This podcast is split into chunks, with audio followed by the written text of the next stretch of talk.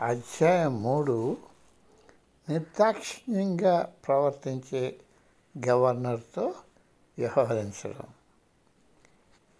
ఆలోపుగా శివగంగా తన సమస్యలతో అది సతమతమవుతూ ఉంది.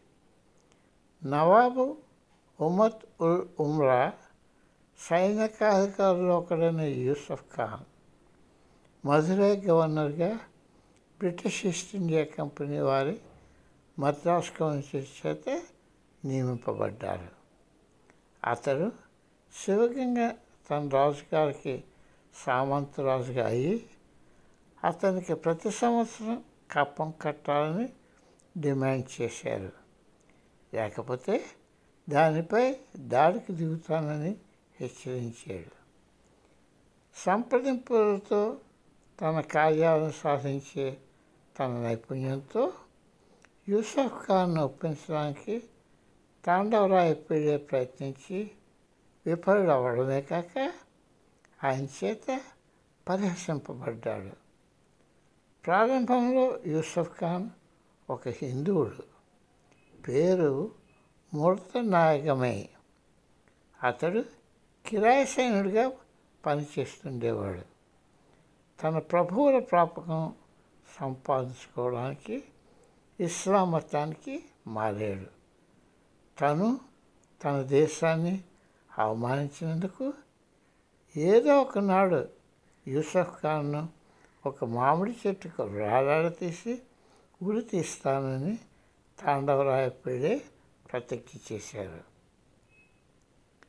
ఆయన చేసిన ప్రతిజ్ఞ తీర్చుకోవడానికి త్వరలోనే అతనికి అవకాశం దొరికింది.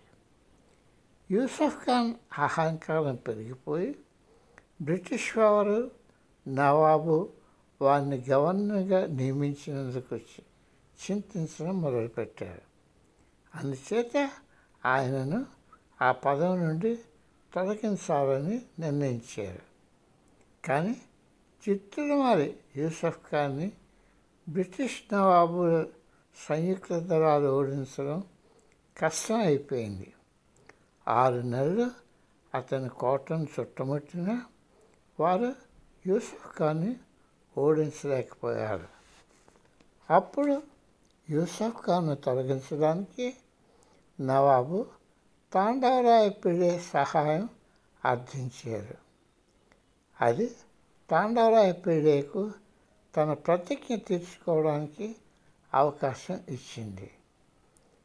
అంత్యకాలంలో కాలంలో యూసఫ్ ఖాన్ యొక్క దివాను యుద్ధ సలహాదారు వైద్యులకు కానుకలు అధికారాలు ఆశ చూపిస్తూ వారితో నమ్మక ద్రోహం చేయించి ఆయన్ని ఖైదీగా పట్టుకొని నవాబుకు అప్పగించారు. మధురైకు దగ్గరలో ఉన్న దేవతార్ అన్న ఊళ్ళో అక్టోబర్ పదిహేడు వందల అరవై నాలుగులో మార్కెట్ ప్రదేశంలో ఉన్న మామిడి చెట్టుకి అతన్ని వేలాడదీసి ఉరి తీశారు. శివగంగతో ఈ పొత్తు ఉన్న ఈ రాజకీయ కూటమి శివగంగ మీద యుద్ధానికి వెళ్ళాలని యోచించింది. కానీ నవాబు తటపటాయించేవారు. సీమలో అయితే వాడు తొమ్మిది సంవత్సరాల బాలుడు స్త్రీతో తలపడ్డారు కానీ శివగంగలో వాళ్ళు తెలివైన తాండవరాయతో తలపడాలి. ఆయన యుద్ధ నైపుణ్యం యువరక్తంతో పొందుతున్న మధువడకనాథ అతని స్వీయ సంరక్షకుడు మరుతపాండి అన్నదమ్ముల దేహసాహసాలు జగద్వీతం కానీ అనుకోకుండా నవాబుకు అదృష్టం కలిసి వచ్చింది. శివగంగపై దాడి జరుగుతుందని ముందుగానే ఊహించిన తాండవరాయపల్లి రాజధాని కైవయ్యాల కోయిలకి మార్చివేశాడు. దాని చుట్టూ దట్టమైన అడవులు ఉండడంతో దాడికి కష్టమవుతుంది. ఇరవై ఒకటో తేదీ జూన్ పదిహేడు వందల డెబ్భై రెండులో వారు శివగంగపై దాడి చేయడానికి నిశ్చయించినప్పటికీ రాజు తన రెండో భార్య గౌరీ బియార్తో కలయ్యార్ కోయల్ రాజప్రసాదానికి వెళ్ళిపోయారు. మహారాణి వేరు నచ్చియార్ కాన్పుకు ఆకర్దశలో ఉండటంతో ఆమెను కొల్లం నిదాడికిరికి పంపారు. అదృష్టవశాత్తు తాండవరాయ పిళ్ళై మరుతు అన్నదమ్ములు రాజుగారితో వెళ్ళకుండా రాణిగారి సంరక్షణ నిమిత్తం వెనుకకు ఉండిపోయారు. శ్రీకాకుళంపై దాడి గురించి చాలా తెలుసుకొని తాండవరాయ పిడి త్వరితంగా సైన్యాన్ని కూడా తీసుకొని మరుతన్న తమ్ముడు తోడురాగా మండలం వద్ద శత్రువును ఢీకొన్నాడు.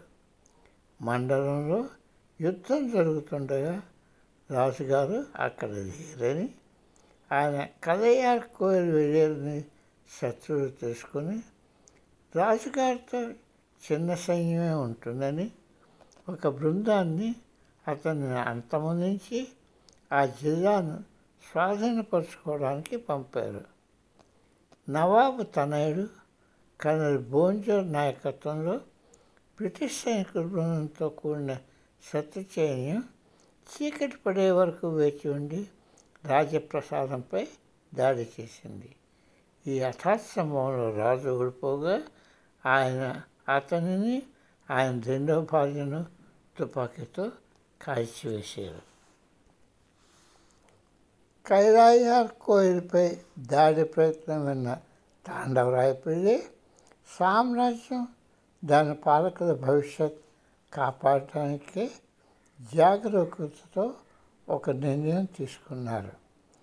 రాజుగారి ప్రాణాలు కాపాడటం కోసం అతడు నవాబుకు ఒక వర్తమానంతో ఒక వార్తాహరుని పంపారు. దాడి విరమించుకోమని తన రాజ్యం అతనికి సామంత రాజ్యం అవుతుందని ప్రతి సంవత్సరం కప్పం చేస్తుందని ఆ వార్త.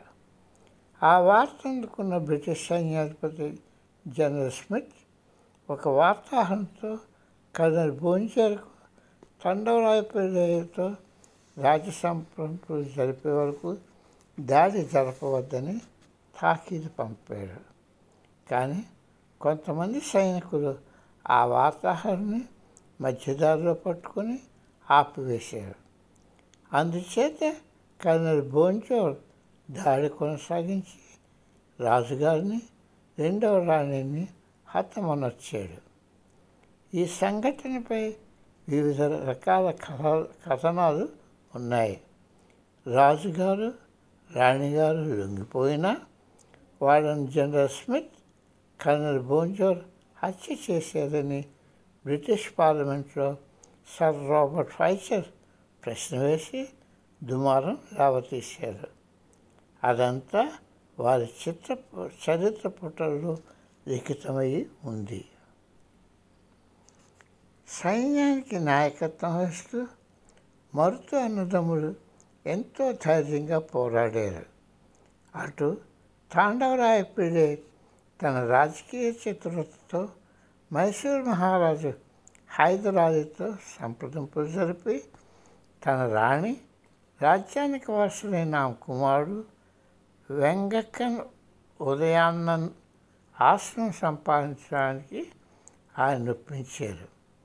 ఆ దాడిని ఆఖరులో మర్తుడము అన్నదమ్ములు ఆపలేకపోయి మైసూరు రాజ్యంలో ఉన్న విరుపశక్తి పారిపోయి రాణిని తాండవరాయ కలిశారు. అక్కడి నుండి రాణి తాండవరాయపిళ్ళలు చుట్టుప్రక్కల రాజుల సహాయం తీసుకొని తమ రాజ్యాన్ని నవాబు నుండి తిరిగి పొందటానికి ప్రయత్నాలు సాగించారు. మరుతు అన్నదమ్ములు శివరంగ ప్రజలకు నాయకత్వం వహిస్తూ గెరిల్లా యుద్ధతంత్రంతో తమ రాజ్యాన్ని తిరిగి పొందడానికి కృషి చేశారు. తప్పక తాము తిరిగి తమ రాజ్యాన్ని సంపాదించుకోగలమని తాండవరాయ పిల్లలకు గట్టి నమ్మకం. తమ ప్రయత్నాల ఫలితం చూడకుండానే ఆయన పదిహేడు వందల డెబ్భై మూడవ సంవత్సరంలో తన మాతృభూమి నుండి పారిపోయిన ఆరు నెలలకు సహజ మరణం పొందారు. ఆయన మరణంపై ఇంకొక కథనం కూడా ఉంది. అతడు మర్తాన్నదమ్ములకు నాయకత్వం వహించడమే కాక శివలింగ ప్రజలను తిరుగుబాటు చేయమని ప్రేరేపిస్తున్నానని కోపంతో ఉన్న అక్రమదారులు అతనికి విషప్రయోగం చేయించారని ఆ కథనం. అయినప్పటికీ హైదరాబాద్ గారి సహాయంతో మరత అన్నదమ్ముడు తమ రాజ్యాన్ని తిరిగి పొందగలిగారు. రాణి వేరు నబియార్ పరిపాలన సర్దుకుంది తరువాత మరుత అన్నదమ్ములు జ్యేష్ఠుని వివాహం చేసుకుంది.